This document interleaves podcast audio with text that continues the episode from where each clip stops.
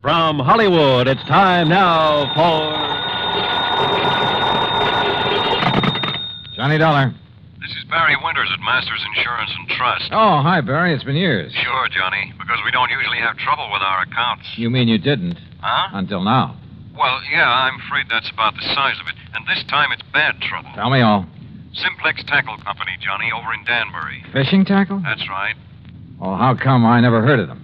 Well, they're a small outfit, a kind of glorified partnership. What's that mean? Well, it's owned by nine men. One of them, Hanley Thomas, is president. The others are secretary, treasurer, and a flock of vice presidents. So what's happened? Well, The nine of them, plus the 20 or 30 workers at the plant, are all covered by a group life insurance deal. And listen, Yeah? we've just had to pay off on three policies in a row. Well, that's too bad, but why call on me? Because, Johnny, Why? those three deaths were all murders.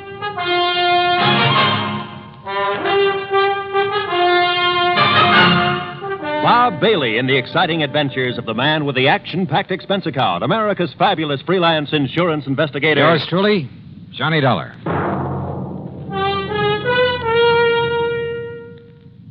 And now, Act One of yours truly, Johnny Dollar.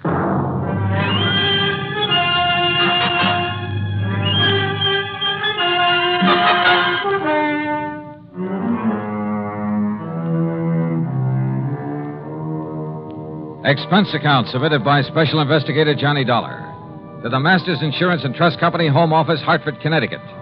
Following is an account of expenses incurred during my investigation of the ugly pattern matter.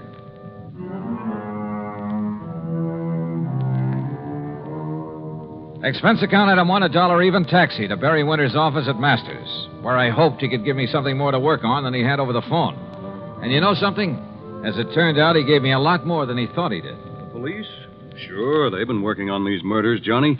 But they haven't come up with anything, except a theory that one man is behind them all. Why, Barry? Because the victims have all been members of the Simplex Tackle Company. Well, but I don't. Because they've all occurred within a month. Because each of them occurred on a Wednesday. pattern, huh? That's right. And also, Johnny, because there's been no apparent reason for any of them. Uh-huh. Have the police found anything? Hmm. Nothing? Same kind of weapon used in each case? No. The first was a VP named Adams, run over by a car. Sure, it wasn't accidental. The police say no. The second, John Bowers, was strangled, and Frank Dalvers was shot in his own home. No pattern there. I mean, in the way they occurred. Apparently not. But Hanley Thomas and the police don't agree. Thomas is president of Simplex, you said. and a real financial wizard. Used to be a promoter. Not much ethics, but a sharp businessman. As a friend or partner, I imagine he's. Well, he's a fine man. Here, here. I'll give you a complete list of the officers of the company, their rank, and their salary. Well, I don't know exactly what good that'll do. Here you are.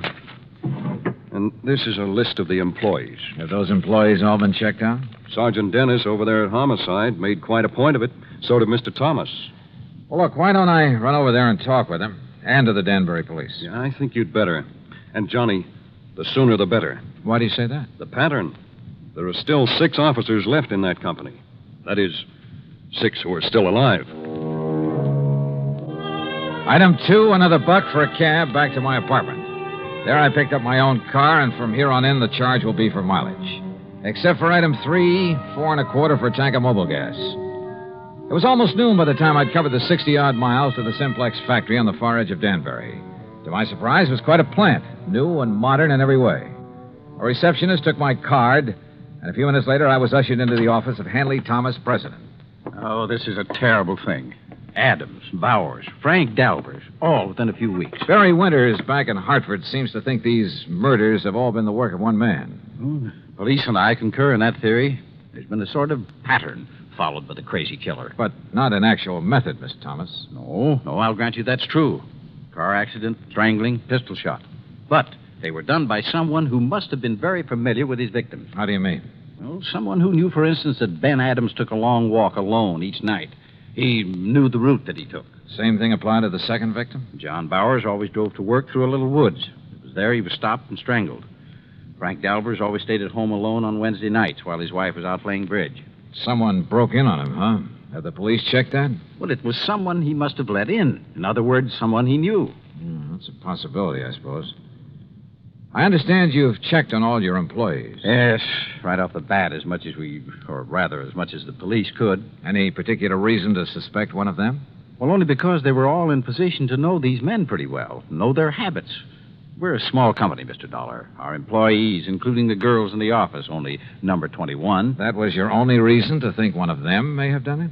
Oh, of course, we've had our share of labor troubles, a few dissidents in the ranks, so to speak. I suppose some of them resent the rather top heavy management here. You mean the fact there are nine executives to only 21 employees, huh? Yes. And I must confess, the profits have been pretty good lately. Barry Winters gave me a list of. Uh, ah, here it is. Now, according to this, all of these. What is it, Mr. Dollar? Well, I, I got thinking on the way over here. Yes? Part of the pattern you mentioned, the three men were killed in, well, in alphabetical order. What? Well, yes. Adams, Bowers, Dalvers. But now that I look at this list again. of course. The pattern again. No, no, I think that was just coincidence. The pattern, if there is one, is based on their order of rank. That is, if these salary figures mean anything. I'm not sure I understand. Well, look, first was Adams at the lowest salary among you officers. Well, yes. Adams received 12000 a year. Yeah, look. Bowers came in next at thirteen five. You're right. And Frank Dalvers earned 15000 So if this pattern should continue, You, you, you mean to say you think there might be more of these murders? if this pattern continues, the next to go would be Good heavens. would be James Williams or Charles Hart, both earning sixteen five. Then a couple of more. Then you, Mr. Thomas. Mr. Dolly. Where'll I find James Williams? Why, Williams is on vacation, a little place not far from here, Parvin's Pond. When did he leave? Last week on Monday. Have you heard from him? No, no, I haven't, Of but. course, if the alphabetical pattern is the right theory. Oh, excuse me. Yes? Sergeant Dennis, Mr. Thomas. Oh, it's the sergeant at homicide, Mr. Dollar. So I hear. I'll hold the phone so you can hear Mr. what he's Thomas. saying. Uh, yes, sergeant. I'm afraid I have some bad news for you. Oh, Another one of your partners, Williams. Mr. John Williams, yes. discovered his body over at Parvin's Pond this morning. He's been murdered. Good Lord.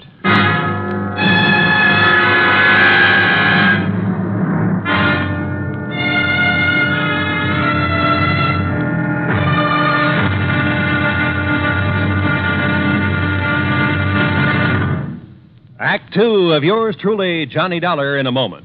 And now, Act two of yours truly, Johnny Dollar, and the ugly pattern matter.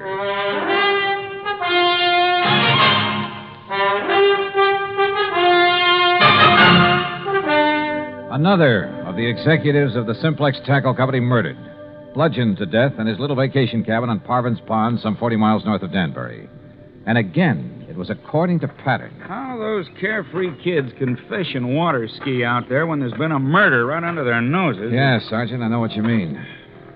This the cabin Mr. Williams was using? Yes, sir. He came up here on his vacation Monday morning last week alone. There, there we are.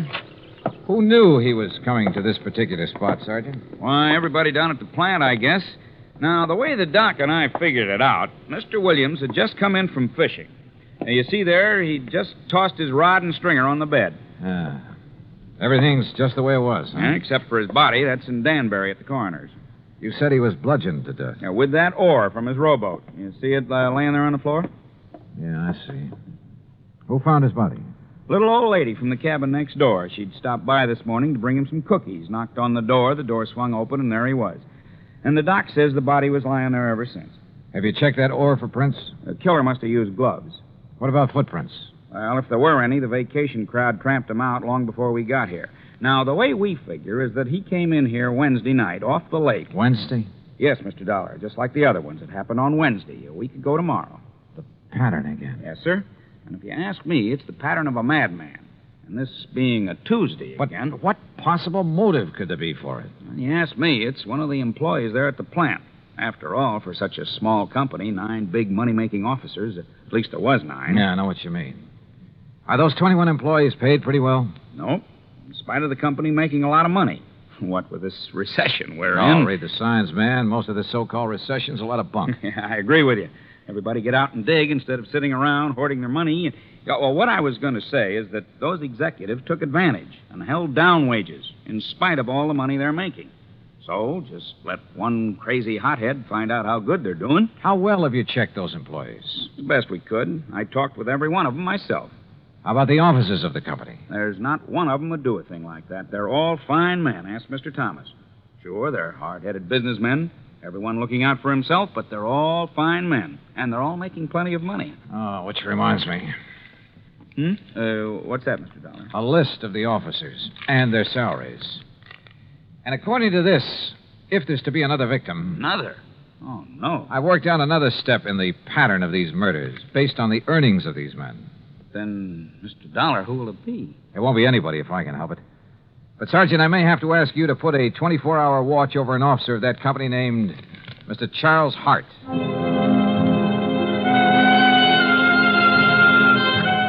I didn't bother explaining my own idea of the pattern to Sergeant Dennis. After all, my theory could be wrong. But I drove back to the Simplex factory, to the office of Charles Hart. I found only a secretary there. No, he isn't here, Mr. Dollar. Well, where is he? To be perfectly honest about it, I don't know. Hasn't he been in at all today? No, sir. Hasn't been in since about last Wednesday. Look, Miss, uh, Miss, uh, whatever your name is, have you called his home, his wife? He's a bachelor, Mr. Dollar, and lives in a little apartment in Danbury. Have you tried to call him? Well, no, sir. You see, there was Does no... Mr. Thomas know about his not being here? There's nothing unusual about Charlie's leaving without telling us, Mr. Oh, Dollar. Mr. Thomas. He often goes off on sales trips like this. He was last seen the day Mr. Williams was killed. Well, surely you don't think Charlie Hart had anything to do with Jim Williams being. Oh, no. Did, did you find out anything over at Parvin's Pond? No, not much, I'm afraid. Could this Charlie Hart have had any reason for wanting Williams out of the organization and Adams and Bowers and Dalvers? Of course not. Yes. Yes, he could. What? Miss Gregg. What do you mean by that? Mr. Hart was the one who built up this company, the one who developed the products, put all his money in Now, it. just a minute. He's the one who sold all the product that made all the money. He and Mr. Adams were the ones who started the business. Is that true, Mr. Thomas? Yes, of course. And when Mr. Thomas and his relatives came along, Miss Gregg. What she says is true, Mr. Dollar. Charlie Hart and Ben Adams did start this business. They took on a couple of partners, Al Bowers and Frank Dalvers. They were the ones who decided on the expansion program, who came to us for the financing. with the others gone, it should have been Mr. Hart's company. Wait, Miss Craig. Our financing made this present operation possible. But to imply that Charlie could have been driven by jealousy or, well, or any other motive to commit these crimes, that's absurd. How could you suggest such a thing, Miss Gregg? I didn't say he did it. I only tried. we know to- what you said, and you've said enough. Tell me one thing, Mr. Thomas. Yes? What happens to his share of the business when one of the partners dies? Or in this case, when he's murdered? Well, the other partners absorb his share. Then, if Charlie Hart eliminated one of you, it would add to his holdings. That's true. Okay, I'll see you later. But, Mr. Dollar, if you believe for one moment that Charlie Hart. Why, I've known him for years. Yeah? Well, I think I want to know him a little better.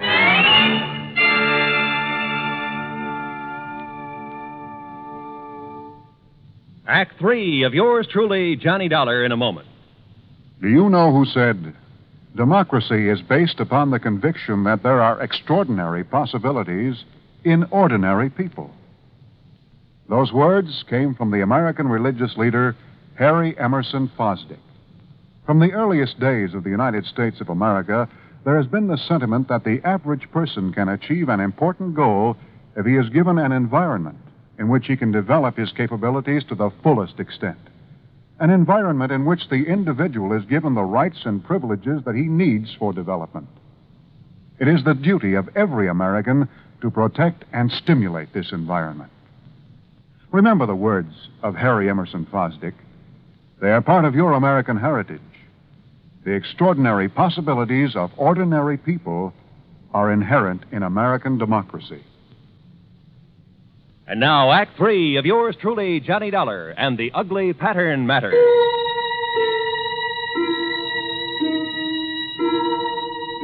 It was pretty plain that Charlie Hart, supposedly next on the list of victims, had plenty of motive for eliminating some of his partners in the Simplex Tackle Company. I guess the same applied to any other member of the company. But he, having started the business, knew all about the others, their plans, their habits. And he'd been last seen just prior to the murder of James Williams. I got his address, hopped into my car, and drove back to Danbury. But ringing his bell and pounding on his door got me nothing. Here, here, young man. You want Mr. Hart to public item at the factory. Are you the building superintendent? That's right. Then I want you to let me into Mr. Hart's apartment. Well, now. All right, just here. a Here are my credentials. I'm an insurance investigator. minute. Investigate. Yeah, here, see? Johnny Dollar special. And if that isn't enough, here's a five spot for your trouble. Ten.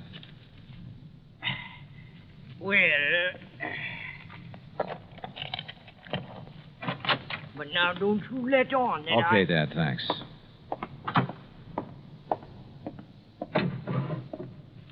Hmm.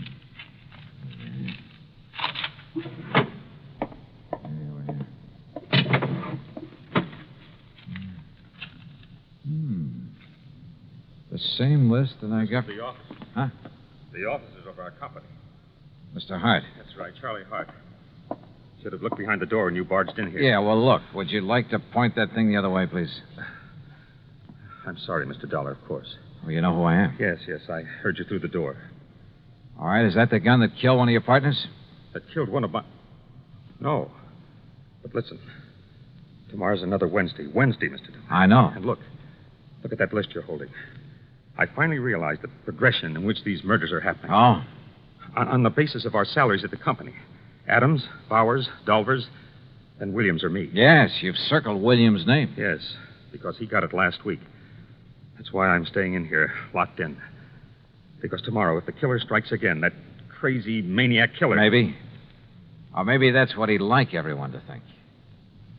Charlie, a couple of questions. Anything. Anything if I can help you stop this. That company was once yours. Yes, that's right. You were the boss, the head man, until Hanley Thomas came along. Yes, Hanley and his brothers and his brother in law. And they took over as first in rank. Well, they were entitled to, Dollar. What? It was their money made the company what it is. I- I'm not an administrator, a, a man who knows and plays all the angles. I'm. I'm just a worker and a salesman. Now, now, wait a minute. You mean you. You're content with the present setup? Yes, yes, of course. In spite of the prodding of a sweet old secretary who thinks that I. Wait a minute. But- These murders, Mr. Dollar. You stay put. Keep that gun and don't move out of this apartment until I tell you to, no matter who comes to the door, to save your life. You think you know. who- Charlie, it's been right under my nose. The obvious. Almost too obvious. But I had no proof of anything. Only a hunch, but a potent one. So how to prove it out? Bluff? It might work, if I was right. I drove into police headquarters and picked up Sergeant Dennis, then out to the Simplex Tackle Company. But when I walked in, it was after hours, no secretaries about. When I walked into the office, I borrowed the sergeant's handcuffs and made him wait outside, his ear glued to the door. Well, Mr. Dollar, I didn't expect you back since. what, what do the handcuffs mean? They mean arrest for the murder of your partners? That's a very bad joke. You and your brothers and brother in law, the whole company yours, once you got rid of the men who started it, who made it possible for your capital to make it pay off. But tell me, were you going to kill off your relatives, too, one by one? This is the most absurd you thing. covered your tracks pretty well. Perfect crimes. Except for that oar you used to kill Williams. Fingerprints as big as life all over it. Impossible. I figured the gloves you wore must have had holes in them or have been worn very thin. What? That you just didn't notice in the excitement of the moment. And when I finally found those gloves. You've been out to my home, ransacking And my when your home. wife confessed that you weren't at home at the time of any of the murders. That's a lie. She helped me plan the whole thing. Then you admit the murders. After my bluff about the fingerprints. I see. But now that you know, you haven't had time to tell anyone. There. There's no one around to hear the shot, Mr. Dollar. No, but I heard a real clean confession, Mr. Thomas. Sergeant, I, I- no, no, that, that was just to protect myself from this. this- I'm afraid that kind of talk's a little late. no, no, it is. Look out!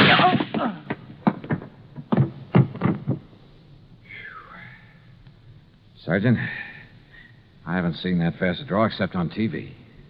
That's where I learned it.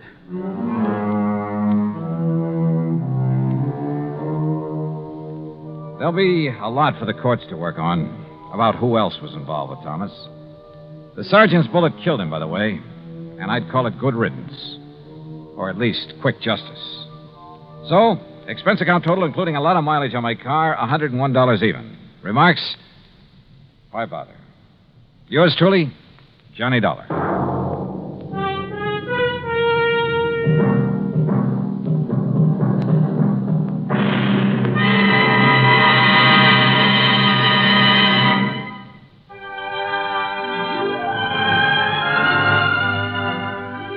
truly Johnny Dollar, starring Bob Bailey, originates in Hollywood and is produced and directed by Jack Johnstone, who also wrote today's story. Heard in our cast were Virginia Gregg, Les Tremaine, Forrest Lewis, Herb Vigran, Junius Matthews, and Frank Gerstle. Be sure to join us next week for another exciting story of yours truly, Johnny Dollar. This is Roy Rowan speaking.